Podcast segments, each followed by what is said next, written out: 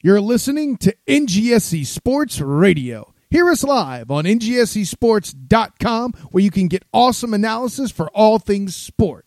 Or check out our podcasts on iHeartRadio, Spreaker, iTunes, TuneIn, and much more. For our latest videos, head to NGSC Sports YouTube channel. Follow us on Twitter at NGSC Sports and like us on Facebook. NGSC Sports. We never stop.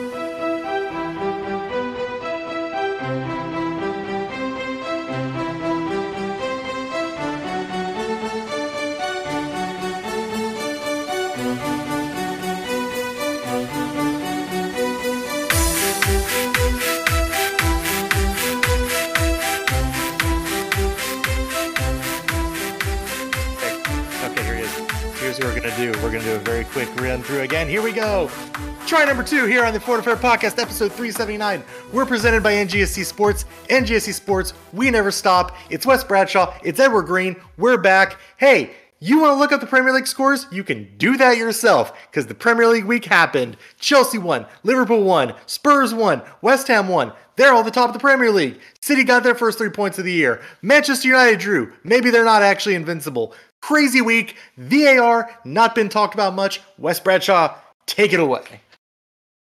what a start to this show tonight, folks. Uh, just to just to give you a little bit behind the magic, uh, we've been talking for like we've been talking for like ten minutes, and then Ed realized he hadn't started recording. So I pushed the button, Craig. It's Craig. It's Craig's fault. It's Craig's fault. you know Craig's high. Anyway. Hey guys, what's up? Um, so yeah, just getting into uh, maybe some of the lack of uh, lack of VAR, a little more um, a little more free flowing open play this year in the Premier League. Mhm. Uh, in the off season, um, in the off season, some uh, mandates were kind of put out there about VAR, about the flopping, uh, about you know maybe we're not going to do the millimeter goals anymore or the millimeter offside rule. Um, and thus far, you haven't really seen anyone have much of an issue with VAR, which has been nice. It's nice to not have to Yeah. hate your life, you know, every day. Um, as far as kind of the free flow and open play, uh, they did have a mandate come down to the officials to let some things go, not be quite as ticky tacky. Um, kind of let them let them play a little bit, let them play. Uh, Jurgen Klopp making a comment this week that um, you know that the Burnley Liverpool match was kind of devolving into a wrestling match.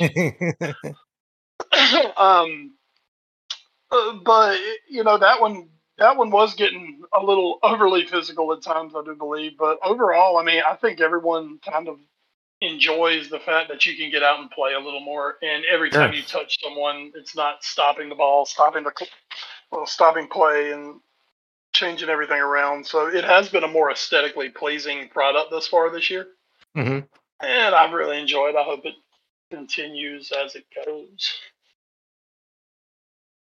And then obviously, uh, big week for Liverpool, as you mentioned, uh, with with the two 0 win. Um, City picking up their first win of the year. Uh, Manchester United drawing one one with Southampton, kind of coming back down to earth after their big start against Leeds. Um, and what I think this shows, Wes, is that there is the the top of this league is still very strong, um, and Very much so. and maybe the bottom. Norwich and Burnley haven't looked very good so far, to be fair. Um, but Brentford has looked pretty good. Uh, granted, they played another bottom team to start with in Arsenal, but um, you know West Ham maybe looked a little better than they expected. Uh, Aston Villa so far have looked pretty good, especially considering they lost Jack Grealish in the offseason. So, uh, and and you know Southampton, a team I thought was going to drop this year, does pick up their point against United, and their hideous, hideous jerseys.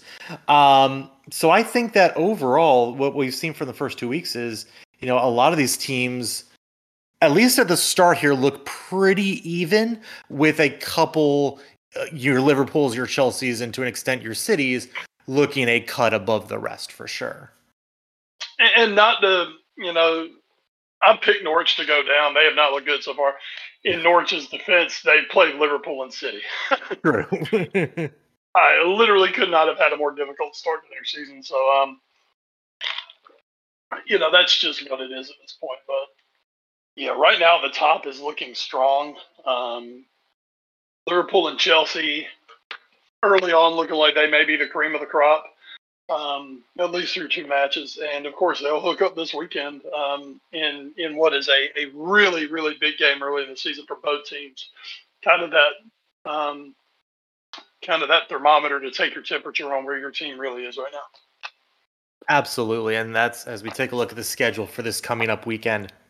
7:30 and and all joking aside you want to talk about rough starts to begin the season? You mentioned it for Norwich. Arsenal they started at Brentford which you think yes Brentford a, a promoted Premier League side but we talked about it last week. First we first uh, season back in the top flight in almost 75 years and the crowds are back for it. That was always going to be a very tough match emotionally for Arsenal to get through. And then they have to, their first home game is against City, who look rampant. And now they have to go to Manchester City. I'm sorry, to Chelsea, who look rampant. I, I, believe I said City. Now they have to go to Manchester City.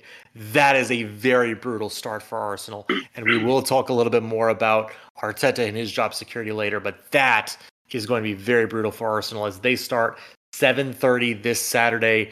They are in desperately need of at least a point, and if not a point, at least to look good while losing, because this is an Arsenal situation that could get very bad very fast in that locker room. Uh, otherwise, on Saturday uh, at 10 a.m., you have Aston Villa versus Brentford, Newcastle, Southampton, West Ham, Crystal Palace, Norwich versus Leicester, and Brighton Hove versus Everton. And then at 12:30, as Wes mentioned, big first really big match of this season. I think Liverpool versus Chelsea. I expect both teams to go at it. You have two fantastic sides. You have two fantastic managers. Wes, um, any thoughts going into this match? Because it is, it is, as I believe the kids would say, a humdinger of a match. I mean, I think uh, really for Liverpool, especially, I think this is a proving ground match. Um, yeah, I, I, just, I personally, and maybe it's, I'm also a Liverpool fan, as we know. I, I just, I can't believe any of the pundits who are just saying, "Oh, well, you, you know, are Liverpool really any better than they were last season?" Blah blah blah blah blah. You know, look who they played to start of the season. Well, yeah, but obviously they're better than last season. There's a guy named Virgil Van Dijk in there. There's a guy named Joel Matip in there. Um, you know, Liverpool are heads and shoulders above where they were last season. Um, so this is a big chance for them to, um, you know, go out and show the country that last season that they feel last season was a fluke and this is the this is the real Liverpool. This is the Liverpool that you know, a couple years ago under Jurgen Klopp, just everybody in the country was terrified to play. yeah. Um, and I mean, I think it's it's going to be fantastic. You've got great players all around the field on these two. Lukaku, uh, Lukaku as a younger player was a well, he was a younger player. Lukaku has always kind of been a tormentor of Liverpool. Mm-hmm. Um, I mean, I remember the first time I ever was aware of Romelu Lukaku was when he was playing for uh, West Brom on loan from Chelsea, and this big mountain of a man with these uh, braids bouncing all around the place was just pushing Liverpool defenders off the ball and going and scoring goals and leading upsets over much better Liverpool teams. Um, he's a hell of a player. You know, had the rough stretch at United um, had the stain on his uh, CV, which is playing for Everton Football Club. Just, uh, he was actually really good at Everton, but um, you know, had those couple of tough seasons at United. Everybody thought he was washed up. Well, then he goes to Italy and is Player of the Year uh, in the in Serie A, and now he's back and he's kind of picked right up, uh, hit the ground running, scoring a goal. Um, yeah, I, I just um, I'm really interested because this is this is a different Liverpool defense than what he used to push around. Once again, this is a Liverpool of Van Dijk and of um, uh, Joel Matip, uh, Andrew Robertson potentially back this weekend for the match. So Liverpool could Liverpool could be fielding their depending on what they do in midfield. Liverpool have a chance to play their maybe predicted best eleven. Mm, that's big. If they if they do decide to go uh, Henderson, Thiago, Fabinho in the midfield, of course you'll have uh, whatever combination of the three you play up front. Um, you know you're going to get Mane and Salah. It's going to be is it going to be Jota or Fabinho in there? Uh, this is uh, this is a big one. I mean, it's early in the season. Obviously, if, even if you lose this match, obviously you can bounce back. It's not it's not like anyone's getting knocked out of the race here. But it's just uh, I think psychologically for both these teams, it's a big one because I think Thomas Tuchel still really really gets up to play against Jurgen Klopp. Mm-hmm. I think he really gets up for that. So. Um, yeah, I'm really looking forward to it. I'm trying to figure out schedule wise how I'm going to watch this match. because, you know, at 12:30 on Saturday I should be sleeping for work. But we're just to damn see what happens. what a uh, what a week. Yeah, what a week. But we'll see what happens, but I'm really really looking forward to this one. Um, and you know, also right now you know, it, it is third match for these teams, so um, you know maybe I don't want to say fatigue, but you know those early season legs getting there. But you know there's an international break coming up after this, so mm-hmm. everybody can pretty much sell out. Absolutely. So that is, you know, one of the big things about that being so early in the season and getting your first real burst of energy coming out here for these first couple weeks. Um, I I know a lot of times we hype up a match, you know, in the Premier League, and then it just is kind of a dud. Um, you know, maybe it'll be like a nil-nil draw or something. But I, I truly think this could be a good game. I could, if I had to put money down right now, I would actually say two-two draw. Um, but I, I think this is going to be a very exciting matchup that will not disappoint. So, um, you heard it here first. It's going to be disappointing because I said it wasn't. There you go, everyone. You're, you're welcome. Yeah, I know, right? Um, Sunday, uh, not as big matches, maybe, uh, but at 9 a.m. you get Spurs versus Watford. Um, along with the Tottenham match, you have at 9 a.m. Burnley versus Leeds. Burnley looking to get another point uh, or a couple points on the season as they head to Turf Moor. And this is a big match for Sean Dyche's men to try to get something going this season. Then 11:30 at the Molineux, Wolves versus Manchester United. As Manchester United looks to bounce back from their draw against uh, Southampton. So that is going to be your matches for then. Uh, quick look at the table. Again, still early days, just two weeks in, but your teams on six points at the top include West Ham, Chelsea, Liverpool, Brighton, and Spurs. Currently, it is West Ham on top because of, I believe, goals scored. They have a goal different, the same goal differential as Chelsea and Liverpool, but I believe that because they have the the eight goals scored, it is probably uh, going to be um, West Ham. That's why they're on top here. Um, but still early days yet. Um, and then at the bottom of your heart, the relegation zone, five teams on zero points, including Wolves, Burnley, Newcastle, Arsenal, and Norwich. Uh, quick look at the League Cup. Um, third round draw has taken place. This is when the European Premier League teams do join the fray here as we are down to the final 32 teams. Um, that aforementioned Arsenal, they got through theirs because they they got to start in the second round because they had no European commitment.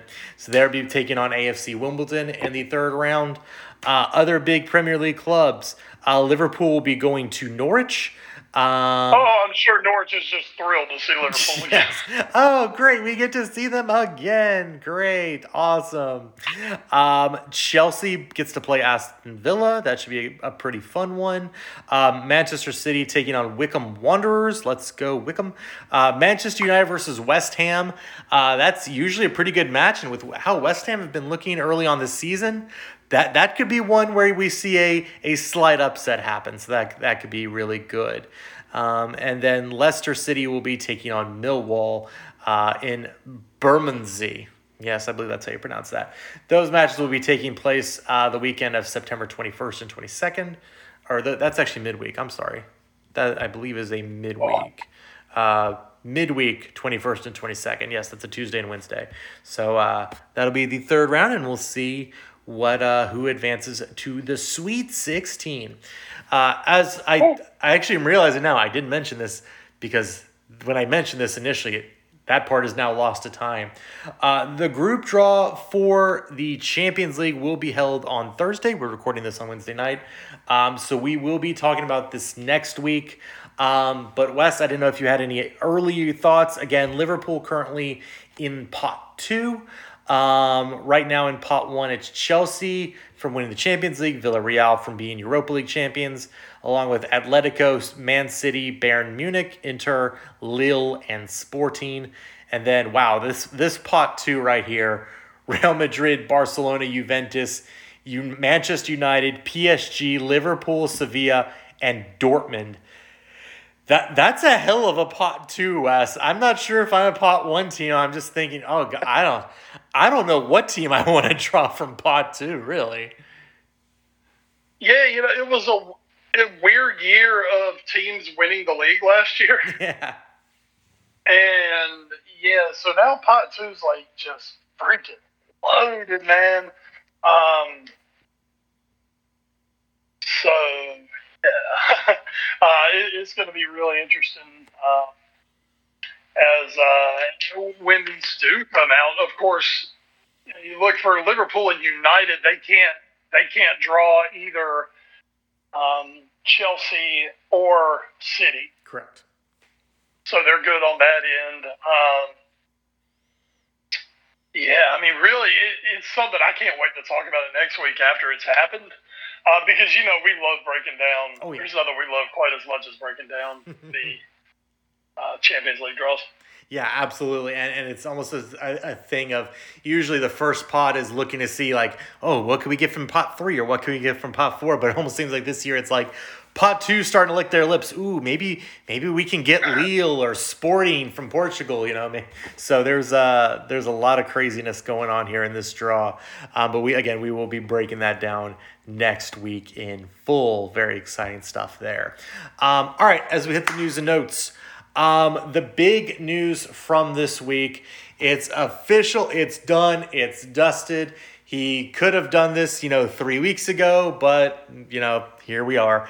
Uh, Harry Kane has announced, according to Amity Winehouse of The Athletic, that he will be staying at Tottenham this summer. Uh, Kane took to a social media post to say um, it was incredible to see the reception from the Spurs fans on Sunday when he took the pitch as a substitute against Wolves and to read some of the messages of support I've had in the last few weeks. I will be staying at Tottenham this summer, emphasis mine, and will be 100% focused on helping the team achieve success. Um, so obviously, next year, this whole thing could play out again. But I think Kane has finally seen the writing on the wall so close to the end of the transfer window. It would be very difficult for City to make the move for him and for Tottenham to then go out and spend all that money they would get from him. Um, I, I have so many thoughts on this, Wes. Obviously, you know, Kane not really looking to probably stay here more than a year. You, you have to wonder about how City kind of played this by going after Grealish first and setting the market for him at 100 million really kind of probably drove the price up on Kane. Um, you have to wonder how Kane played this, obviously, with with maybe how he's done in respect to the fans and his legacy at Spurs, and and really then you have to wonder. We we've already heard from I believe it was the Times this today that now Kane wants to be on four hundred thousand a week, up from his uh, reported three hundred thousand a week that he is now on. So already there may be more discontent down the road. We'll have to see, but. Um, maybe the expected resolution, Wes, that we all thought would happen with Kane ending up staying at Spurs the way that Levy negotiates, but what a what a drawn out process it has taken to get to this point. Jesus. Um, yeah, I mean, it, we we talked about it. I mean, Daniel Levy is a guy. He is going to dig in his heels, and he's not gonna he's not gonna budge. No. Um, that's the thing. Spurs are in a point they didn't have to budge. They had all the power in this relationship. They had all the uh, all the leverage, the levy, Rich. um, and uh, and then when City came in with a really subpar offer, like not even close to what Daniel Levy would go for. I mean, I just I don't understand what they thought was going to happen. you know, I mean that's the thing. I, I, don't I don't understand what you thought was going to happen here. Um, but Daniel Levy just sat there and was like, "No, not going to do that. No, no, no, not going to do that." And here we sit now with maybe potentially an unhappy Harry Kane for whatever that's worth. Um, here we sit with a city squad that you know they've been thinking all all summer. Oh, well, don't worry, we're getting Harry Kane. Everybody knows we're getting Harry Kane. Huh? Oh, we didn't get Harry Kane. and well, now on top of that, I mean, they're looking for. I mean, they're they're trying to figure out what they're going to do next. You know, do they try to go back into the market? Um, do they hold with what they got? Do they go get an aging legend who wouldn't really fix their problems, but would just look really good to sign? Oh wait, what did I just hit? I think you just hit on Cristiano Ronaldo, Wes. Oh my gosh, that'd be awesome. Again, I I just I want it to happen simply because it would make United fans lose their goddamn minds. And oh yeah, man, if, like it, and and knowing that it probably wouldn't push like City really over the top, given that he's he is aging and while he was still kind of able to do it at the at Juventus, we know how much tougher the Premier League is. So I I'm all for it if City really wants to do this, and I think Ronaldo wants to do this. It doesn't seem like City is keen on it happening, but again, with all due respect to Gabriel Jesus and and the rest of the, the front line at City, I, I just don't know how you go this season without a target man. I just I don't understand it. Well, and the whole thing for City, I think we've touched on this before, was you know people talking about City winning the Premier League at a cancer last year, and oh, uh, once again, it took it took City playing really, really, really good in the second half going away in this league. Mm-hmm. And then it took basically every competition falling apart. Yeah. Or having a massive issue that took out a chunk of their season. Mm-hmm. So, yeah, you know, City did walk away with the league last year. We're not taking that away, but I mean, it's definitely a new season. And City cannot bank on, what happened last season happening again this season. That's all I can say with that. It, it will not happen the same again. And I don't think right now. I mean, I like Jack Grealish a lot. You know, I've, I've liked Jack Grealish for a long time. Mm-hmm. Same. Um, and he is a really nice piece. But this City team is not significantly better than last season, and really, I don't know if they're better than they were last season.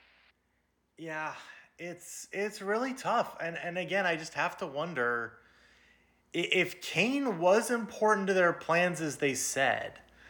Why not really go hard after him first? Like Grealish, and you mentioned it. Grealish is a really good player, but they have a lot of guys who sort of fit that Grealish mold already. They have a lot of guys in those positions. So, one, why make him first and then to spend so much money. I know he had a release clause, but at the end of the day, like he's the easier one to get because of that. Get Kane first, and then maybe get Grealish later. I just because you mentioned it earlier about Levy. If City, the City higher ups didn't know what it would be like dealing with Daniel Levy to get his crown jewel player, then then I don't know what they're they're doing over there because that that makes no sense. It's not a secret. like everybody knows what kind of negotiator Daniel Levy is. There there's been story after story. So I just it, it boggles my mind how City did this, and it almost smacks of arrogance that they just felt they could say, "Oh well, we want Kane and Grealish, we'll get Kane and Grealish." So I, I don't know. It it, it was. And, and, go ahead. And not only that, but especially with Kane, and we'll get Kane at the price we want Kane at. Yes. no, no, dog. That ain't that doesn't happen with Daniel Levy. You you never get the price you want from Daniel Levy. Exactly. So um, I mean, you know, people want it. A lot of people, Spurs fans, they get Daniel Levy hell, but you know, at the end of the day, Levy doesn't.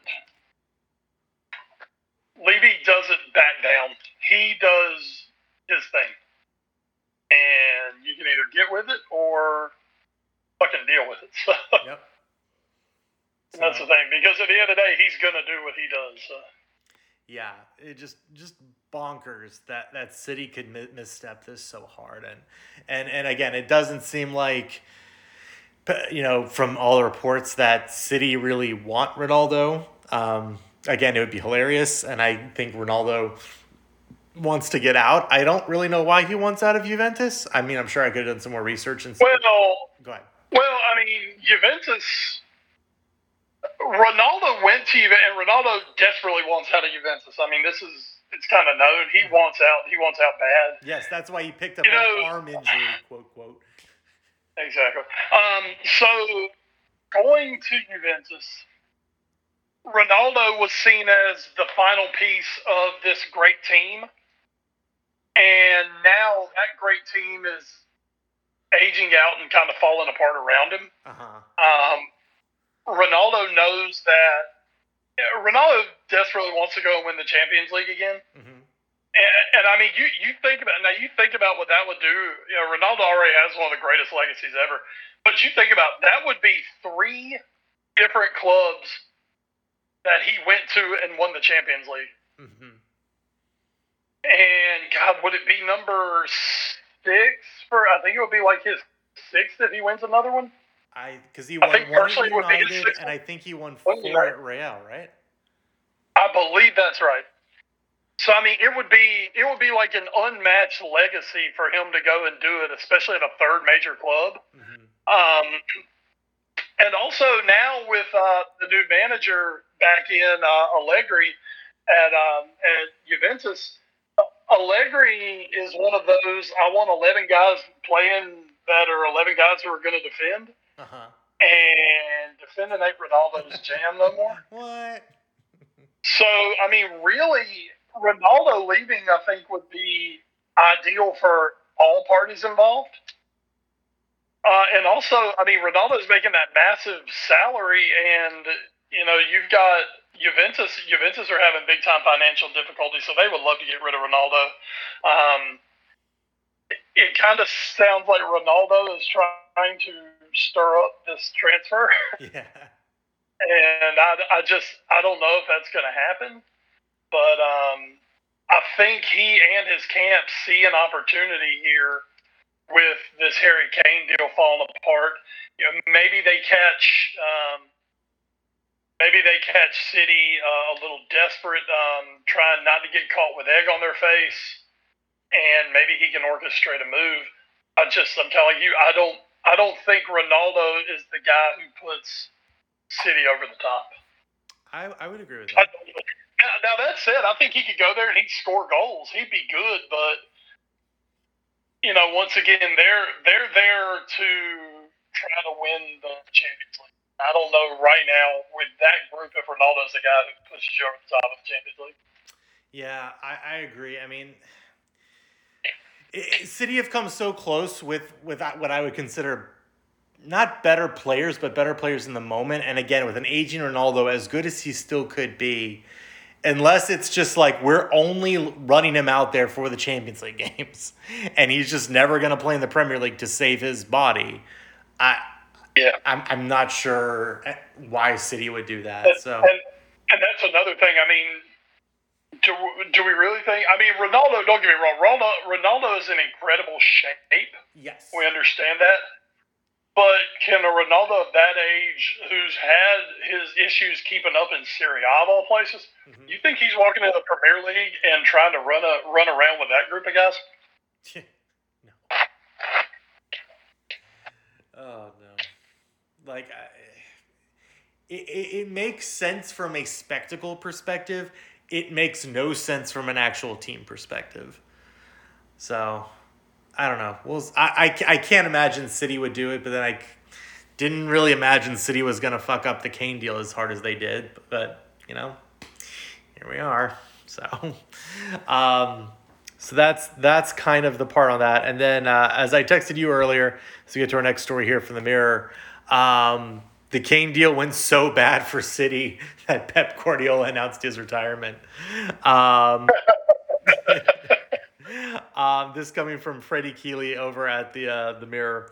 Uh, Pep Guardiola has announced that he will be leaving after next season. So he will go through the entirety of this season and the next season, and then he will be stepping away from City. Um, he, given by his comments, he does uh, seem like he will be uh, looking to do a national team uh, instead of going back to a club team after that. USA, USA. That's that's what we need. We we the USA desperately needs someone who can get them to a World Cup final and not win it. So um, yeah, that'll be. Unless unless he can get Messi somehow. There you go.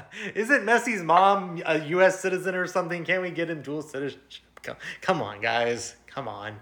Um. Anyway, um, so this is this is obviously big news. It's been, you know, it's always kind of been a matter of when, not if Guardiola would ever leave City. Uh, he, he's not been one to stay at any place for too long. City is going to be one of his longer stays, to be fair. Um, but I, I almost wonder a little bit, Wes, if this doesn't start to kind of put a little more pressure on some of the players because, again, I, I think this is the 100th time we've said this, and I should commission a, a banner for it that no one will see because this is an audio only podcast. But Pep Guardiola was brought in to win the Champions League for City. He now has two shots to do it. And if they don't do it, as good as his record has been, as many titles and trophies as he's won for City, you can't help but think it might be a little bit of a failure if he doesn't win that final prize. And I just I just wonder a little bit if maybe some of the players get a little tight in those Champions League games knowing, hey, we, we have a two year window now, and that's that might be it. Um, not only that, I mean, there's going to be. I'm interested that Pep has done this. Yeah. Because now, have you just cut yourself off at the knees in the transfer market? That's also a good point. That's a very good point next season, you know, let's say let's say they wanted to go for Erling Haaland, mm-hmm. uh, which know everybody's going after Erling Haaland next next year because he's going to have a 75 million euro release clause that kicks in next June. Mm-hmm. So Erling Haaland is leaving Dortmund next summer. Uh, the question is, which of the major powers will he go to? Will he go to Madrid? Will he go to PSG? Will he go to City? Will he go to Chelsea? Will he go to um, uh, anywhere. Will he go to Bayern? Will he go to Liverpool? Who the hell knows? He can go anywhere because that is as affordable as affordable gets for a player of that stature. Mm-hmm. If you wanted to sell him on, hey, you come here to City, you're going to play for Pep Guardiola, the greatest manager on earth who can only win Champions League with anyway, um, you know, uh, you come and you play with him. I mean, that's one of your big selling points. Well, now you look at, we're just taking Erling Haaland as, you know, an example. Now you look at him, and you're like, oh, okay, yeah, this is his last year, and then you're going to have a regime change, and who knows what the team's going to be. I mean, because I just I believe whoever the next manager at Manchester City is, there's going to be some overhaul in that squad. I mean, there's got to be. That's what happens when new managers come in. Yeah. Um, and anyway, I think this group is kind of getting near the end of their cycle as is. So maybe Pep just doesn't have it in him to do another build. I don't I don't know, but um, I just find the timing very, very interesting that mm-hmm. you know suddenly Pep decides, oh, now's the time I just need to say that I'm going to step away in two years. It's like, oh, what the hell, man? Well, so was it was it like was this damage control because the Kane thing went and shit? I mean, just what was? I, I don't know what it was. Well, and and on that note about Kane, you know what what does what does Kane start to think now? Does that start to factor in his calculus? Does he say, well, you know, I wanted to win titles and and play for Pep Guardiola, but you know, if if Pep's not there anymore, if if some of the if they bring in a different manager who maybe can attract the same level of talent, City will always have the money. But if it's right. a different regime, if it's guys that maybe don't quite fit together, if they don't get the right transfers in to replace that squad that you said is is kind of getting towards the end of its cycle, you know, does Kane all of a sudden want to still go to City? Did he miss his window? So I think this is this is fascinating to me. And I think you brought up a great point about that and how it could affect transfers. Because yeah, if you're if you're anyone next year, you're thinking, why am I going to City just to play for one year for Guardiola?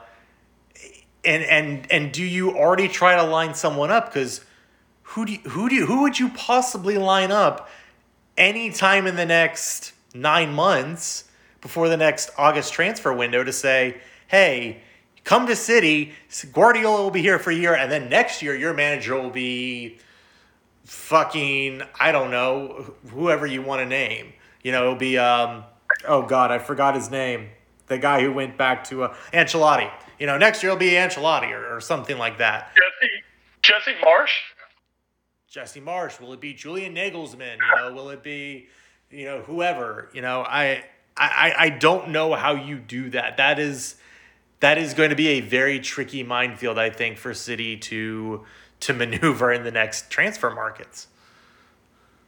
Yeah, I mean, it's it, it just it just didn't make sense to me why it had to happen right now. You know, um, uh, I, I, don't know. It just it, it just seems like bad timing. Yeah. You know, one year out, be like, "Hey, this is going to be my last season." Yeah. You know what? That makes a little bit of sense. Mm-hmm. I can get that, but to say it's I'm going to manage this season and next season, then I'm gone. Yeah. I mean, I guess it, I guess you know for for the city hierarchy, it gives them planning time. But once again, he could have told you this in private. Exactly. You didn't have to announce it to the world. Yeah. That's my thing. You didn't have to like announce this to everyone and basically start a ticking clock. Because also that's also going to do is stick more pressure on your team in Europe because like we talked about you know, you were brought there to win the Champions League. Well, now everyone's like counting out. Well, all right, he's got two shots left. If he doesn't do it, he's a failure. Yep. So, um, yeah, just once again, I just I don't get it. I don't get it at all. I think it's ridiculous, but uh, whatever. Hey, whatever destabilizes the city is, hey, okay by me. There you go. Um, well, speaking of destabilizing, um, that is, I believe, the current position we would find Mikel Arteta in over at Arsenal. And uh, according to Lorenzo Bettoni over at footballitalia.net, um, Antonio Conte has emerged as a potential replacement for Arteta uh, if if Arsenal give him the boot. Uh, I have I think I read a report today that said Arteta has five games to save his job. I, I don't understand why that sort of arbitrary number, if that's even true, but it's Arsenal who really understands anything anymore. Um, Conte, of course, was last in the Premier League with Chelsea, and he's also been at Inter and Juventus. Um, and of course, as we mentioned, Arsenal have had a very tough schedule to start the season. They did win their League Cup match, but you know they haven't won yet in the Premier League, and they'll be going up against Man City. Um, Arteta already pulling sort of the us against them mentality in his press conferences, which is definitely what you want to see in week two of a 38 week Premier League season. Um, so I, it, this has seemed like a very disappointing run for a much heralded uh, Pep Guardiola assistant coming to Arsenal Wes, but it also seems like Arteta just hasn't put many good feet forward and with the good young players that Arsenal have coming up, it seems like it might be better to cut ties now and give those guys a shot with somebody new rather than going forward with someone who does not quite look cut out for this job. Oh man, you, it really it just comes down to what the Arsenal brass thinks. You know, here's the thing with Arteta. Uh-huh the more I look back on it two weeks ago, I have no fucking clue why I picked them to win to finish fifth. I mean, that roster is rotten. bad. That roster is rotten. I mean, they're crap. They are crap, and I don't care who you put out there. That they're not they're not winning big with this Arsenal squad. The fact that they spent just, like close to a hundred million on Ben White and Martin Odegaard is just insane to me. It really, it's almost a. I, mean, I, I understand going and getting Ben White. Odegaard makes no sense to me. Yeah. I mean, it's not like he exactly pulled up trees last year for him. Mm-hmm. And to go and pay, and not only pay, but pay a good chunk of money for him. Yeah. I mean, if they got him for twenty million, I'd be like, all right, solid business. You would spend forty million on him? Jesus, that's ridiculous. Um, yeah, and as far as Conte, Conte ain't going to damn Arsenal. Conte goes where Conte knows he can win. Yes. Conte, Conte doesn't take stinker jobs. Conte doesn't take rebuilds. Um, and Conte is only going to go. Conte's kind of like um, I mean, Conte kind of has this pet um, Josie mentality. Mm-hmm.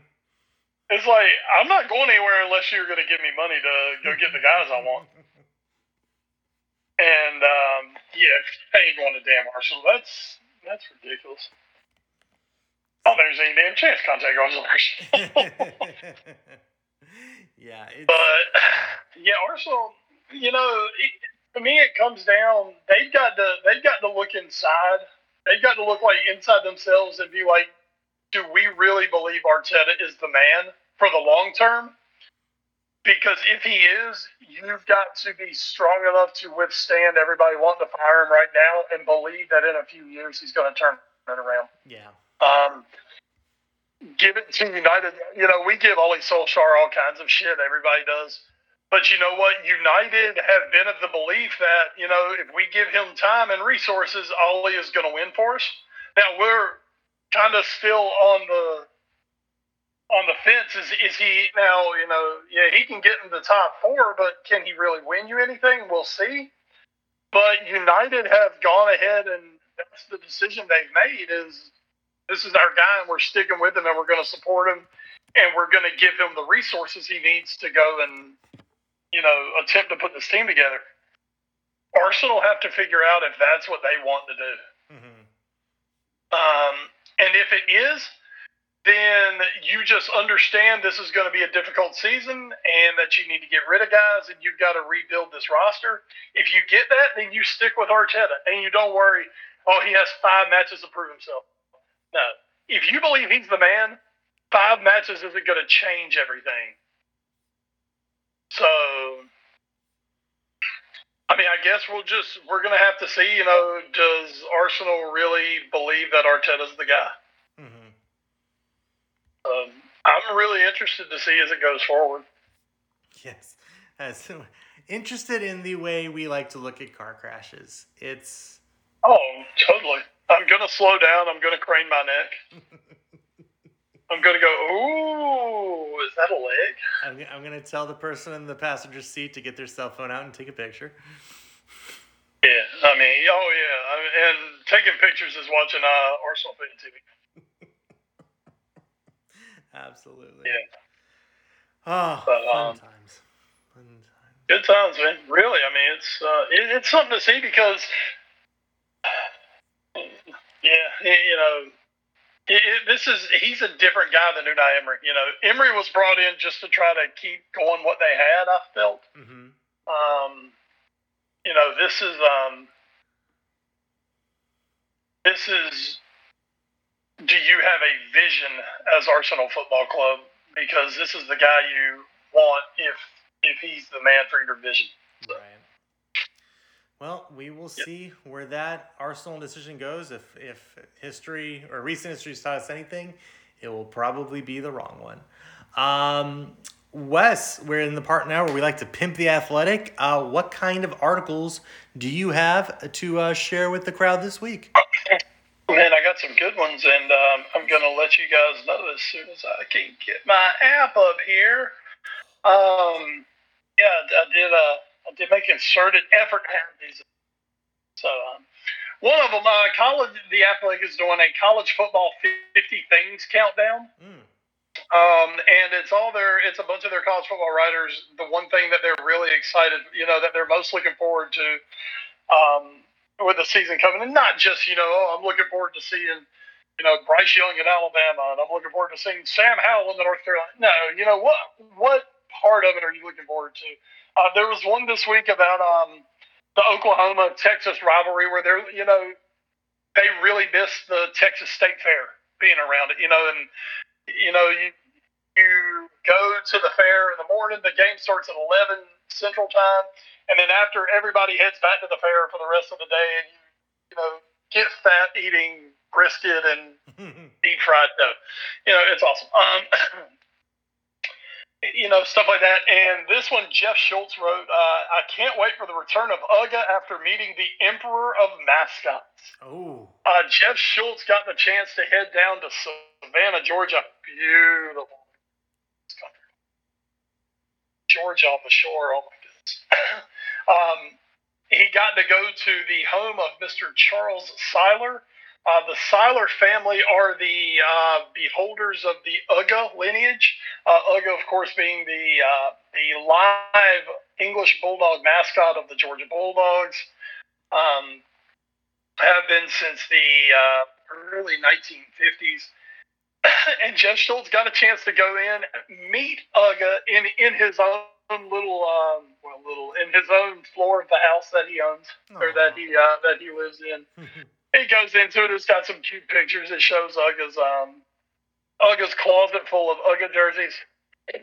uh, it's just it's a great fun article. You know, as we know, I love my college football. I love the pageantry of college football. of course. And um, there is nothing more pageantry, I guess we'll say. yeah, that's a word, right? Um, than uh, than Uga. So Amazing. definitely check that one out.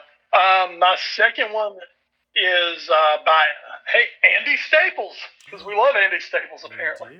Andy Staples our guy. Uh, last Friday, beyond Twitter beefs and the Beebs, Nick Starkel is living his best college football life at San Jose State. Excuse me. Folks, Nick Starkel is kind of like the poster boy of the new age of transfer and the super senior year that you're getting with the COVID. Um, Nick Starkel is 23 years old. He is the starting quarterback at San Jose State. And as I say, he's been around so long that um, you couldn't even sign in December when he signed. um, Nick Starkel has led a very interesting career. He started off at Texas A&M, um, where he was Kenny Hill, or as they call him, Trill Hill. Uh, Kenny Hill is now the quarterbacks coach at TCU. uh, Nick Starkel was his backup. Um, after a season or two there, he left. He went to Arkansas and the disaster that was the Chad Morris era at Arkansas. And now he's ended up at San Jose State, getting an extra year. San Jose State last year going seven and one, uh, winning the Mountain West for the first, God, first time they won the conference, I think, since like one wherever they were. um, and it's just it's a really interesting article. Um, it delves into some things. So apparently, Nick Starkel is like this diehard Justin Bieber fan. Okay. And like for years wore like a Justin Bieber T-shirt under his pads and was a real believer and all that good stuff. All right. Um, has has had the chance to talk to the Beebs a few times. Uh, he had a big time beef with um, another guy who's bounced around college football now, uh, Tate Martell, who when he was in high school, Tate Martell was like the top ranked quarterback in the country, and according to reports, is like one of the most brash human beings anyone will ever meet. And you know, you get called brash when things don't go your way and you're a cocky asshole. yeah. Um, so that kind of tells you what's happened to. Uh, that kind of tells you what's happened to uh, Tate Martell, but um, a big internet beef there, and they've apparently bared the axe. It's just it's a really really interesting story. Um, Starkel coming back for another year uh, at, at San Jose State with a chance to get something done. Um, and the third and last one I'm gonna point out. Uh, every now and then, ESPN, uh, or excuse me, ESPN, my God, The Athletic, it's actually on Wednesdays. Um, MLB writers have been examining a key what if scenario from baseball's history. Uh, which I mean, hey, we love what if because we love what could have happened, right? Yeah. And this one, uh, Rob Burton Burtenfeld, sure, um, did one called "What If Roberto Clemente Had Played Three More Seasons with the Pirates." Yeah. Uh, Robert, I don't know if you had the chance to read that one. It was mm-hmm. really interesting. Clemente died on New Year's Day, 1973. Um, uh, in a plane crash taking uh, taking relief supplies to hurricane or to earthquake victims. Excuse me. Uh, plane crashed off the coast of Puerto Rico. Clemente had just picked up his 3,000th hit that year. Um, the Pirates were one of the best teams in baseball. They had won a World Series, I believe, the year before. And Clemente was still the face of that organization. Uh, it was an organization, yeah, they won the 71 World Series. I think they would go on a little later to win a World Series, but maybe a chance there Pittsburgh wins two or three other World Series as well. Mm. Because Clemente was Clemente was advanced in his age, but he was in such fantastic shape. Was still one of the best hitters in baseball. And the Pirates, even outside of Clemente, were really so um, you know, kind of a sad what if, uh, but definitely an interesting one to see all the same. Absolutely. Um, well, my two uh, articles from the Athletic this week. Uh, one is uh, Mandel's mailbag, uh, where Stewart Mandel goes into a bunch of questions about this coming up year in college football and beyond. Um, leading off with a question on what's the likelihood of the Big Ten, ACC, and Pac 12 going to an eight game conference schedule. Um, so this is this is just again going to be a thing as Oklahoma and Texas move to the SEC, going to have big reverberations. And one of the funny parts about this one is we could see an ironic point where, you know, as much as the ACC has been railing against the SEC having on only an eight game conference schedule, and the rest of the conferences playing nine conference games a year, that flip that may flip where the ACC goes to eight, or the the other conferences go to eight conference games a year to get more of their alliance weird stuff going on, um, and the SEC actually goes to nine because they've gotten so big. So it would be kind of a funny turnaround there, um, but also it it brings up a point that uh, I've seen floated around with this whole alliance thing where yeah, we're gonna play more conference game or non-conference games against each other. The Pac-12, the ACC, and the Big Ten. You know, we're gonna we're gonna get together and we're gonna protect ourselves. Blah blah blah blah. And they're like, all right, well, Oregon doesn't have a free date on the its football calendar until 2028. So, you know, what what are you guys actually doing? And they're like, well, we have a gentleman's agreement. Well, if we've learned anything this summer about gentlemen's agreements, oh man, I can tell you right now, this is fucked. so, um, but go read it. Uh, it. There's a lot of great information on this season coming up from Stewart Mandel, so go check that out.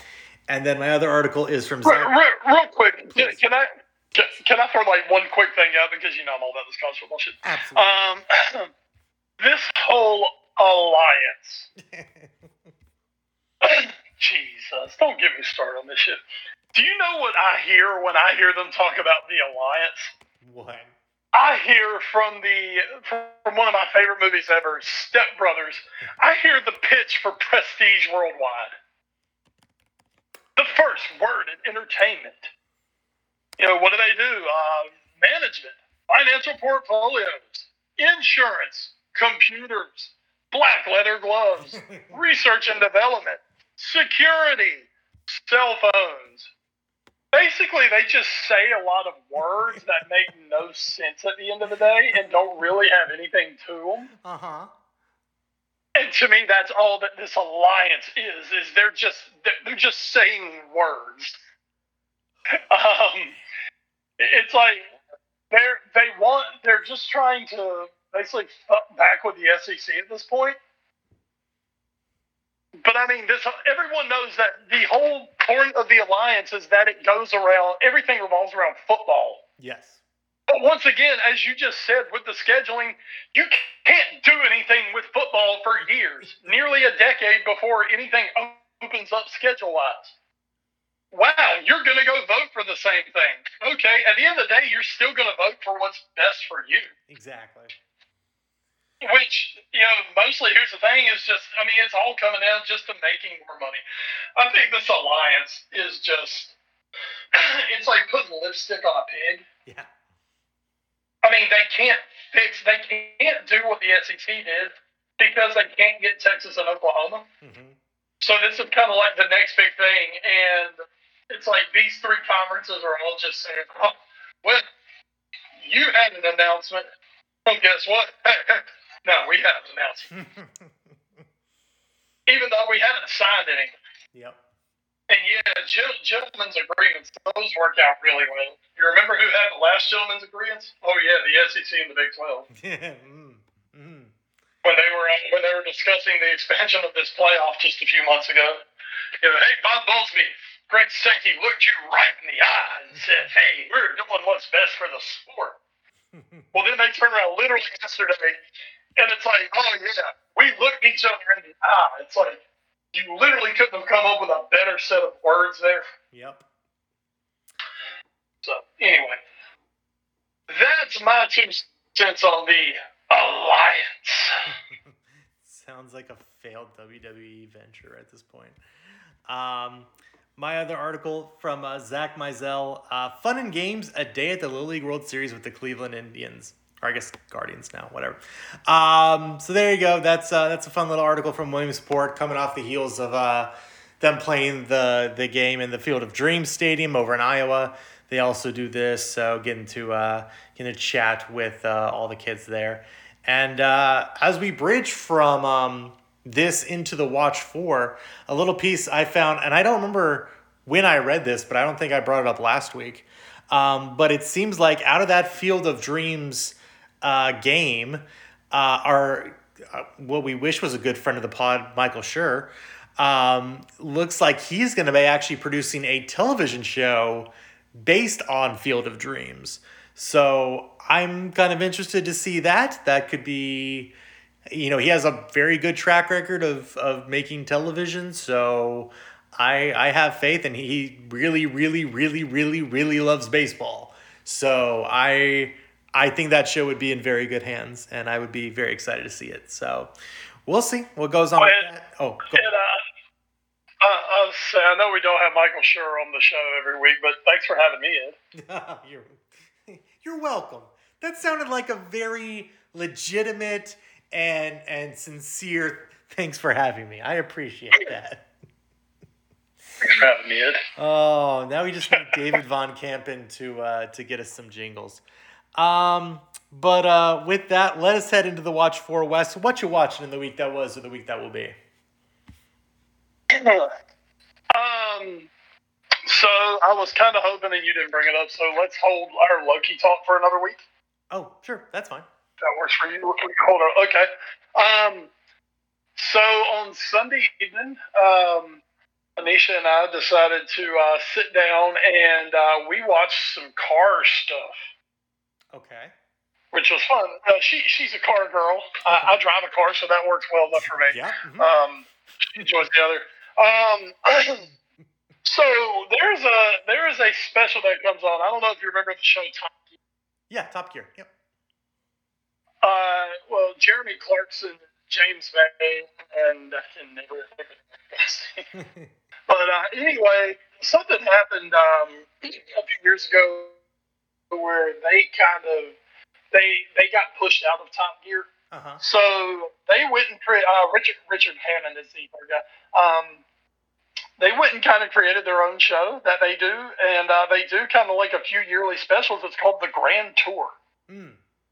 And basically, they go somewhere in the world. Um, it, it highlights it's a it's a car show, so it highlights vehicles, but basically it turns into kind of like a reality thing where they follow them around for a week or so and they have like little things that they're going to do, like they're heading somewhere, and hilarity ensues along the way. Oh, usually, oh uh, like it happens. Uh, it is it is so damn funny. It's uh it's great vehicle. The cars are great. Um, the banter is British and witty, which we thoroughly enjoyed. Of course. Uh, the one that they just dropped, um, excuse me, was their COVID edition, mm. uh, and it was actually filmed like right when COVID hit and started shutting everything down. Oh goodness. Uh, so instead of being able to go out of the country, I can't remember. Maybe they're supposed to go to South America this time. They ended up just driving through Scotland. Oh, okay. Which was really interesting because, uh, and, and, they drove 70s, uh, 1970s era American cars. Nice. Um, like one of one of them had like a big Cadillac Coupe de Ville. I mean, it was it was but I mean, along the way, the cars, you know, they break down. Shit happens. It's just, it's very funny. It is a hilarious show. Uh, each one, they're usually about an hour and a half. Um, so I definitely recommend people just go check it out. It is British. It's, so I mean, hey, they're Brits. They're funny. Uh, Clarkson apparently is a big Chelsea guy. He's from that area. He's from Chelsea, okay. so he's like a longtime Chelsea guy. So you know, we, hey, we can respect that. Oh yeah, oh yeah we can respect being a pre-Abramovich Chelsea guy. Yeah. So, um, yeah. Uh, but it's um, it's a it's a really really fun show, really interesting, and um, there are multiple multiple episodes of it, so you can go back and have fun watching those. Uh, the other one we watched uh, right after, we watched um, the movie Ford vs Ferrari. Is that the one uh, which starred? Yes, Matt Damon and uh, Christian Bale. Uh, yeah, those two. Um, it is. Uh, I think uh, revolves around the Le Mans race back in the 1960s. Uh-huh. 24 Hours at Le Mans. A lot of people in it that you know when you see them, you're like, oh, oh, oh, it's him. Oh, it's him. oh, it's him. Um, and I mean, it is all based on a true, true story. Um, Matt Damon playing uh, the legendary uh, car designer Carroll Shelby. Um, and uh, I cannot remember the guy that um, Christian Bale played. Uh, but I mean, it's it's all very legit. Um, it is all based on actual events, things that happened there. Uh, really good, really really good movie. So um, I definitely recommend that one for people to go watch. It was one I was going to go see the movie theater a few years ago when it came out, but I think it came out right when COVID was hitting and they started shutting down all the theaters, so I never got a chance to see it. So. Okay. I was very excited to see it the other night, and we thoroughly enjoyed it. Excellent, excellent. Um, well, I unfortunately do not have anything to add on to this week, but what I will say is, um, so myself and one named producer Jackie, um, especially later at night, we like to sometimes just flip through YouTube. And at this point, now that we've watched enough of them, YouTube is just recommending more and more is just people, either the companies themselves or people have taken upon themselves to basically make highlight reels of different characters of shows. Um, like there's one that's just like 10 minutes of Andy Dwyer being hilarious on Parks and Rec.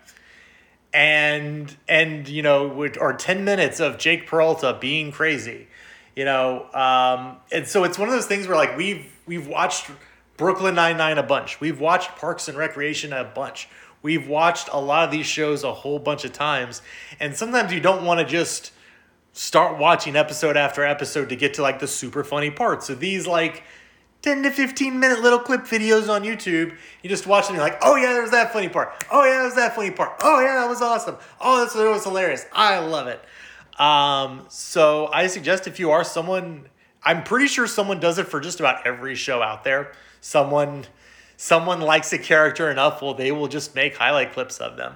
Uh, so just search for, on YouTube for any character or show that you like, and you will probably find highlight reel videos of them. So um, yeah, that was that was something that I really started to enjoy, and just you know when you're got like thirty minutes before bed and you don't want to start a show actually, you just want to like watch some random shit. Pretty good. It's a pretty good little thing. So. Um, you can... just made me think real quick um, because I watched. I happened to watch something on YouTube uh, before coming on here tonight. Uh-huh. Uh, we're recording this on Wednesday night, the twenty fifth. Archer, Archer's debuting tonight. Shit, I we still have to finish the last season. So okay. there you go. I mean, right. season debut of Archer. We we will probably. Oh, I might just wait for the whole Archer to run and then binge it. Mm-hmm. I mean, there there's no one outside of like you and my uh, girlfriend, fiance, uh, my fiance. um, I mean, outside of y'all, I don't talk to anybody about Archer, so me and her don't watch it. Yeah. And you've got to catch up with it, and you know nobody's spoiling Archer for me, so. Um, yeah, so we might just wait and binge it. But uh, Archer started and um, so has nine nine started this season yet? Yes, and we still have to start that. We we have not yet started that. Okay, I haven't started either, so I've got to get I've got to get her caught up on a couple of seasons of it. I think so. Mm-hmm. That might be another one I just wait on. So. Yeah, really, really, nobody I work with watches what I watch. So. that kind of works well for me, you know. Yeah, there you go. You can't can't get spoiled that way. Exactly. So. Uh, yeah, so uh, Archer's back. Yes, Archer's back. Nana's back. TV's back. Fall TV is starting to get here. And we know that that's usually the best TV. So. Indeed. Indeed. All right. Well, that will uh, just about do it here then for us on the episode 379 of the Foreign Affair podcast. Uh, once again, thanks to NGSC Sports at ngscsports.com. We never stop. Um, you can find them on the socials as well as us on Twitter. We are as a collective at AFA Pod. Wes, you are. I'm at Wes Bradshaw 21. And I am at Edward Greene. You can also find us on Facebook and Instagram and YouTube via our parent show, The All New Sports Show. And you can email us at allnewsportshow at gmail.com. Uh, thanks to our podcast providers, including uh, Spotify through Anchor, Spreaker, uh, the TuneIn Radio app, Google Podcasts, Apple Podcasts. And again, if you want to send in a, uh, a listener question, you can just go into the description and the show notes and uh, you'll see a link where you can send us a voice clip for a question. And if it's good enough and not too profane, we'll uh, we'll run it on air. So check that out. Um, so again, we'll be back next week. We'll be talking that big Champions League draw coming out tomorrow. Uh, so excited to recap that, and with the new Champions League season going down. Um, we'll have another week of Premier League to talk about, including that big Chelsea Liverpool match um, and so much more as the transfer window also closes. Um, so, Wes, before we get out of here, anything else you want to add? Season. Yeah, football season is kicking off. Um, we've got a week in the books in high school football. Rocky Mount beating Tarboro in the big one. Mm. Uh, 12, 12 nil last week. Um, so uh, Griffin's getting off to a good start. First time Tarboro's been shut out. Nobody can tell me the last time Tarboro got shut out. okay. So it's been that it's been that damn long. um, so they're off to it. Uh, college football. This is week zero, which doesn't make sense, but sort of does. I don't know. Anyway, it is week zero. Uh, there's only about five or six games this weekend. Uh, the big one is Nebraska, Illinois. Um, excuse me. Uh, Nebraska with um, all kinds of issues around that program right now. Ooh, all kinds of issues. So um, we'll see how that works out for them. But uh, facing Illinois, Scott Frost already on the hot seat. It's going to be fun. Um, I don't have a game this week because I'm working Friday night. Um, so yeah, oh, the next weekend, eh, the weekend after, ooh, we'll get we'll get to that next week. Oh, I cannot wait! So many good things then to talk about next week, and we'll hope you'll join us for then on the A Foreign Affair podcast. For my Colin Crime Wes Bradshaw, I am Edward Greene. Please, everyone out there, stay safe and enjoy the football. Good night, Manchester City. You ain't got a striker, but man, you got all that sweet, sweet money to keep you warm at night. You can you can burn money. and God knows they they're doing it on Jack Grealish. So. Oh, so good on Burnley.